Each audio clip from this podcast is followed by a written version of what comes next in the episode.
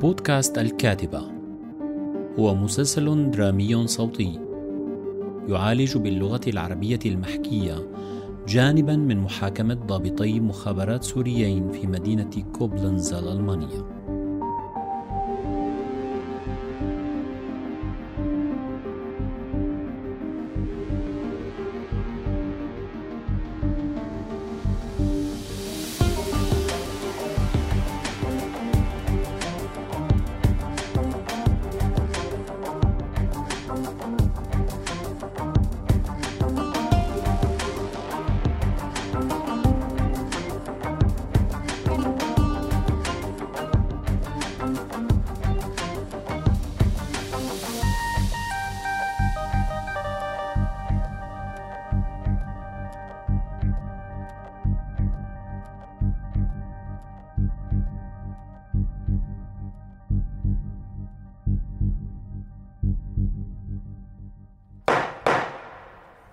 هل كان في تعذيب بسجون النظام قبل بداية تظاهرات 2011؟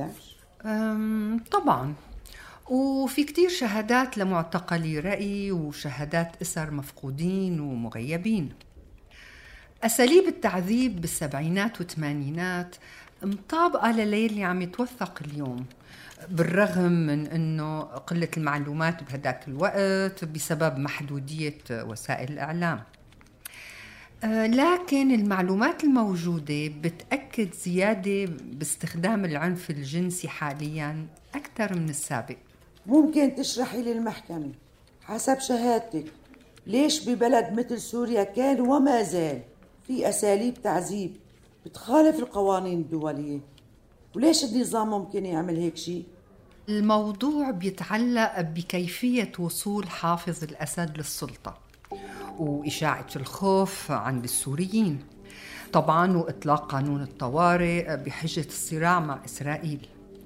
لكن بالحقيقة كانت هي وسيلة النظام لقمع كل المعارضين حتى يستمر الأسد بالسلطة أربعين سنة ببلد بيعرف نفسه رسميا ودستوريا على أنه بلد ديمقراطي ونظام الحكم فيه بيتبع للانتخابات.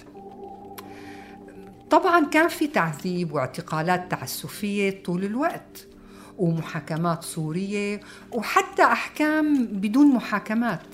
مثلا مذبحة حما بالثمانينات أكبر دليل على ارتكاب النظام جرائم حرب ومذابح جماعية. حسب رأيك كشاهدة كخبيرة نزاع شو اللي تغير بوصول بشار الأسد للسلطة؟ في الواقع التغيرات ظاهرية بس.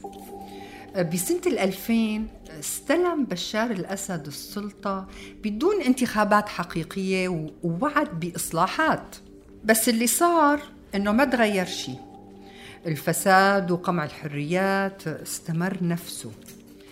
آه، الحقيقة النظام ضل نفسه بيتحكم فيه العلويين وأصحاب الولاءات من الطائفة السنية والطوائف الثانية. هن يلي المناصب العليا كانت بإيدهم. وشو اللي تغير لحتى قامت الثورة؟ الموضوع ابتدأ من مدينة درعا بالجنوب السوري لما قوات الأمن اعتقلت عدد من الأطفال بحجة كتابات على الجدران بتطالب بإسقاط النظام وبتلمح لنشوء الثورة بسوريا على مثال ثورات تونس ومصر اللي سبقوها هدول الأطفال تعرضوا للتعذيب وحاول وجهاء المدينة التدخل لإطلاق سراحهم.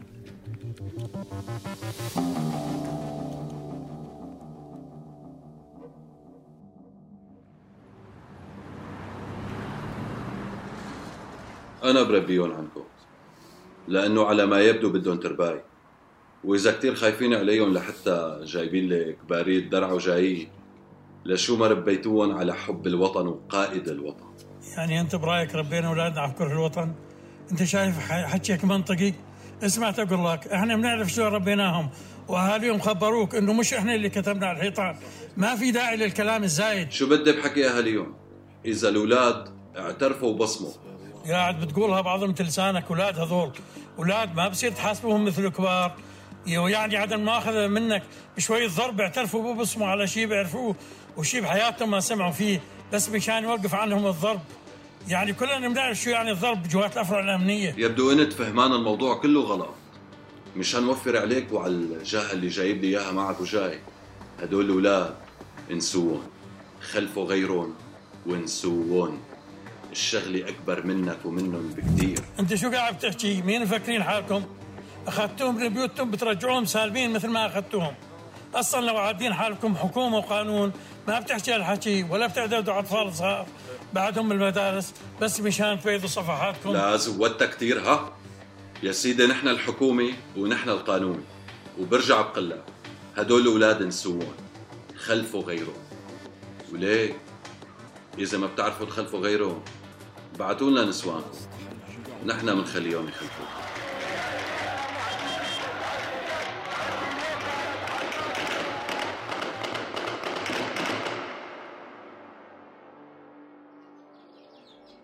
وكملت الخبيرة تومان شرح عن هديك الفترة. وكيف بديت المظاهرات السلمية بدرعا وبعدها بالشام وبلش يصير في ضحايا. بس بدي رجعك شوي لعند قصة الأولاد. أنت بتعرفي إنه في منهم ما رجعوا ابدا وفي منهم طالعوهم بعد شهرين وفي منهم ماتوا لاحقا. هن 18 ولد ومو أكيد إنه هن اللي كتبوا على الحيطان. فكرتك ما بتقرأ صحافة عن سوريا؟ يعني كنت شوف صحافة وأول ما بديت القصص تتطور مع بداية الثورة كنت عم تابع كل الأخبار مع أني ما بوثق بالصحافة أبدا بس كان عندي أمل أنه يصير في تغيير. وإمتى راح هذا الأمل؟ لأني لما تعرفت عليك بعد تاني معرض لإلك ببرلين كنت مقاطع كل شي في أخبار وتفاصيل عن سوريا حتى اللغة العربية بطلت تحكيها. الحقيقة مع ارتفاع منسوب العنف لجنون وتحول العلاقة بين الناس لعلاقة صفرية. يعني يا قاتل يا مقتول وكيف الأهل والرفقات صاروا أعداء بليلة. كل حدا عنده موقف شكل ويمكن بالذات مع انعدام الوعي على حساب العنف والبشاعة. يعني من يومها تغير موقفي. بس هل هذا بيمنع أنك تضلك معترف مين الضحية ومين المجرم؟ ما هي هون المشكلة؟ القصة صارت أعقد كتير. على الأقل عندي بالأخير مين أنا؟ رسام طلع على ألمانيا يعمل معرض وفضل ما يرجع على بلد ما فيه أي أفق ولا قانون. لما جيت كنت لاجئ سياسي صح؟ قبل ما أعرفك ونتزوج. ما بقصد أفتح موضوع بيزعجك بس حاسة إنه هاي الأحاديث فرصة لحتى نعرف بعض أكتر وتطالعك من الجو. ليكني ليكني عم طالع اللي جواتي بس على الورق. هي طريقتي هيك بحكي لك اللي جواتي. أكيد بشي لحظة إذا اكتمل اللي عم أرسمه رح تفهمي وتعرفي كل شي بخصني بهذا الموضوع. هلأ كملي لي على شهادة تومان قبل ما يوصلوا رفقاتنا حابب نخلص هذا جزء؟ أوكي. مم. وين كنا؟ المظاهرات ودرعا. هون كنا. ها إيه هون صارت أسئلة القاضية كربر أسرع والأجوبة محددة أكثر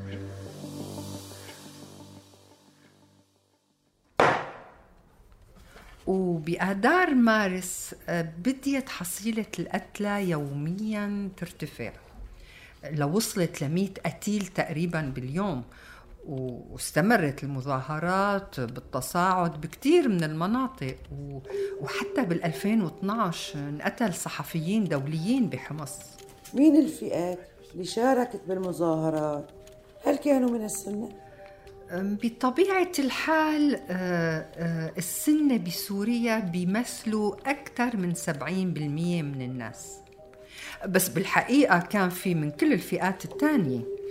إذا نظرنا للموضوع من زاوية تانية منشوف إنه الثورة تشكلت بناء على رغبة عدة فئات بالإصلاح. هالفئات شاركت لأسباب مختلفة. منهم اللي شاركوا لأسباب اقتصادية ومنهم كمان المعارضين اللي بالخارج واللي ساهموا عبر الإنترنت. آه كمان منهم اللي عانوا من القمع بشكل مباشر وخاصة كبار السن. بالإضافة لأنه المظاهرات ضمت كل الفئات من نساء وأطفال ومسنين وشباب وحتى الاعتقالات كان فيها أطفال ونساء وشباب كمان.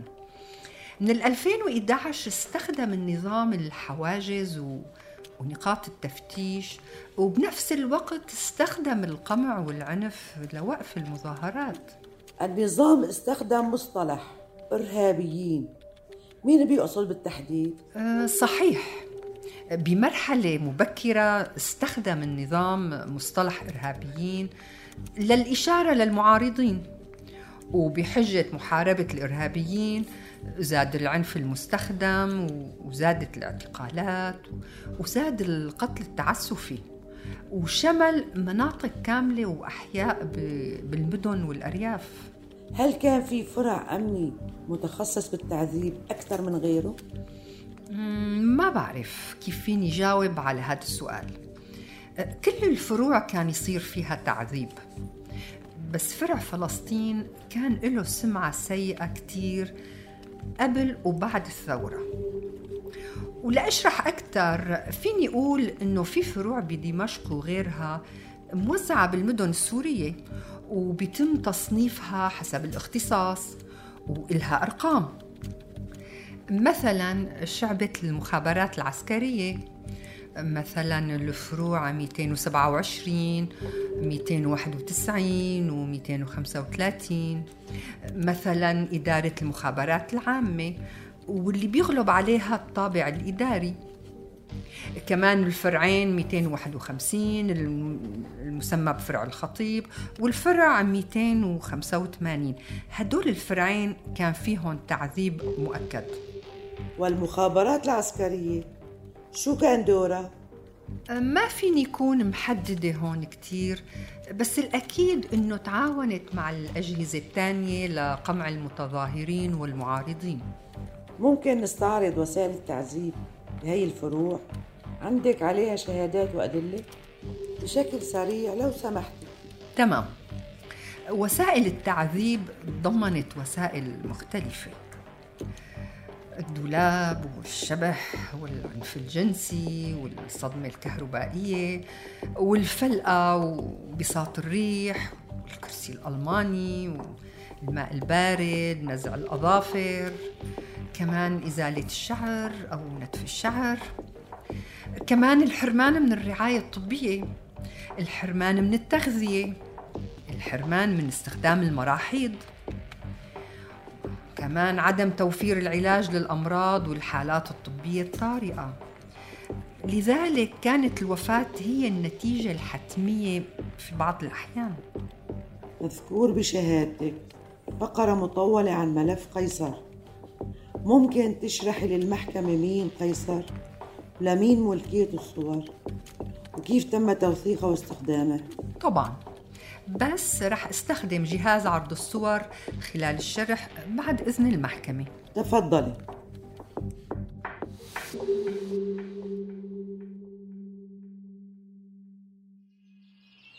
شبك ليش مستعجل على التنظيف؟ لك لأن إجوا رفقاتي وطولوا وقطعونا الجلسة وما عرفت شو صار بعدين لا ما طولوا صار لهم ساعتين عنا بس سيف صاير خلقك ضيق ها؟ لا يا روحي وقت اللي ضيق أنا رح لم الغراض وإجلي وأنت احكي لي وفينا نترك كل شي على حاله وأنت تجيب الورق وتكمل طالما لساتك بالمود شو رأيك؟ يا عيني عليكي موافق موافق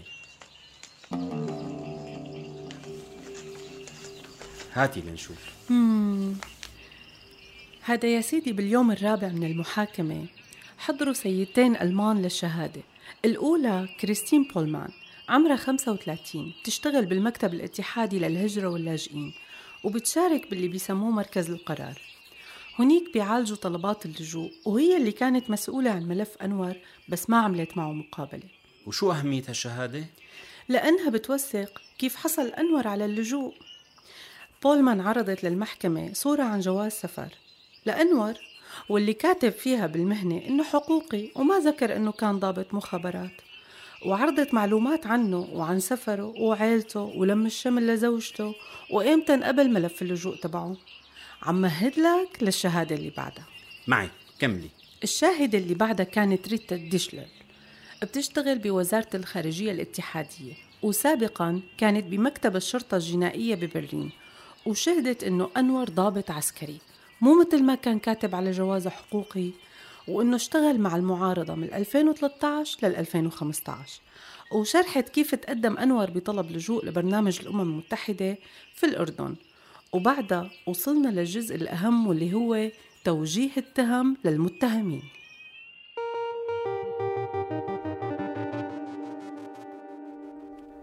الجرائم ضد الإنسانية.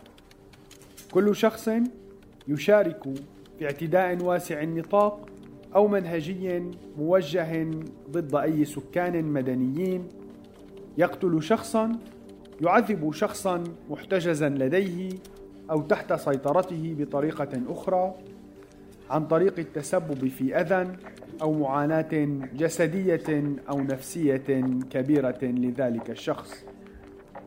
عندما لا ينشأ هذا الأذى أو المعاناة فقط من عقوبات تتوافق مع القانون الدولي.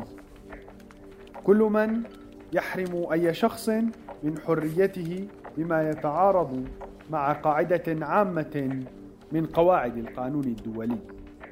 كل من يرتكب جريمة سواء بنفسه أو من خلال شخص آخر يعاقب عليها بصفته مجرما إذا اشترك عدة أشخاص في ارتكاب جريمة يعاقب كل شخص من هؤلاء الأشخاص.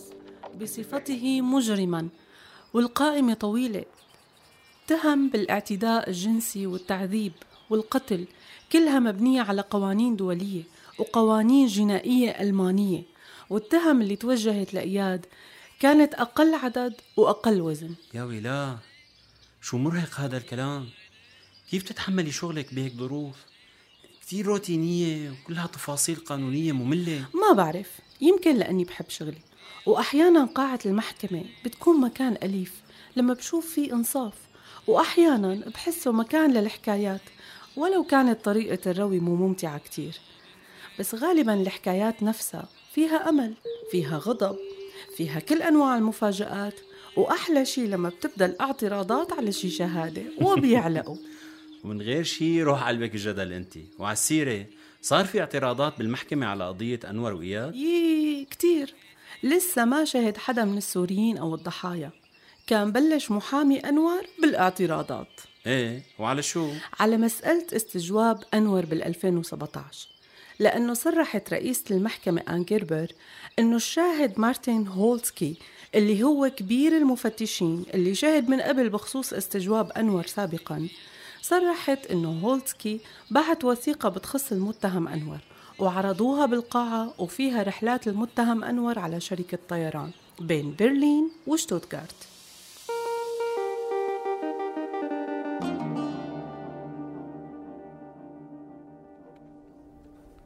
اعتراض هاي الوثيقة ما بيجوز تنعرض بالمحكمة على أي أساس؟ على أساس أنه الاستجواب اللي صار بال 2017 للسيد أنور كان هو في متهم وكل اللي قاله بهذاك الوقت كان رد على الاتهام.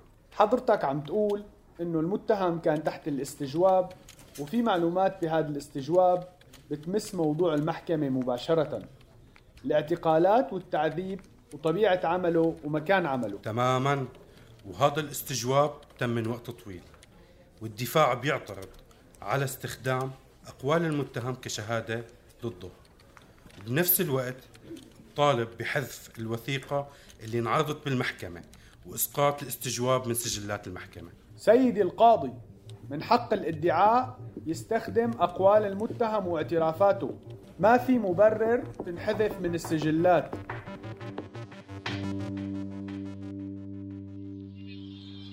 وقبلت القاضية طلب الدفاع؟ ما أصدرت حكم بالموضوع. بظن أنه ضل معلق مع رفض الادعاء لطلب الدفاع. نسيت كيف كان الإجراء. شكلك خلصت شي سكتش ها؟ خليني شوف أمانة. يا فكرتك عم ترسم المحكمة. فرجيني فرجيني أمانة. ليه عم تخبيهم؟ إيه لا لا ما رح فرجيكي هلا. عم أرسم اللي ورا المحكمة. خديني على الحدث الحقيقي. محتاج شوف. حاسس هنيك بلاقي الوقائع والحقائق. لكن لازم هلأ نوصل للشاهد الأهم. شاهد وخبير. سموه بي 2 هون الدراما بتبدأ. بس ما رح أحكي لك عنه لحتى تفرجيني شو رسمت. لا ما رح فرجيكي شي لنخلص حكي. هي هي علينا. هلأ هيك رح نعمل؟ لك خلص اوثقي فيني. وبس خلص رح تشوفي كل شي. بس بتوعديني ما تجربي تفتحيهم لحتى نخلص. طيب بوعدك. بس أنا اليوم تعبت كتير وبكرة في جلسة بدي فيق بكير الصبح. وإلدا طيب تلميح صغير عن الشاهد. يعني فيك تقول هلأ بدي جد. على فكرة وأنا كمان متشوقة أخبرك عن الشهادات الحقيقية لناس سوريين. هدول هن الضحايا وهي هي قيمة المحكمة. إنسانيا على الأقل. وهذا الشاهد تحديدا هو سلة حكايات. ما رح أحرق لك القصة أكثر من هيك. وإذا بتساوي لنا بكرة فلافل يعني بتكون استاهلت هاي الحكاية واللي بعدها كمان. ما أشترك بمفاوضات فلافل هذا اللي طلع معي.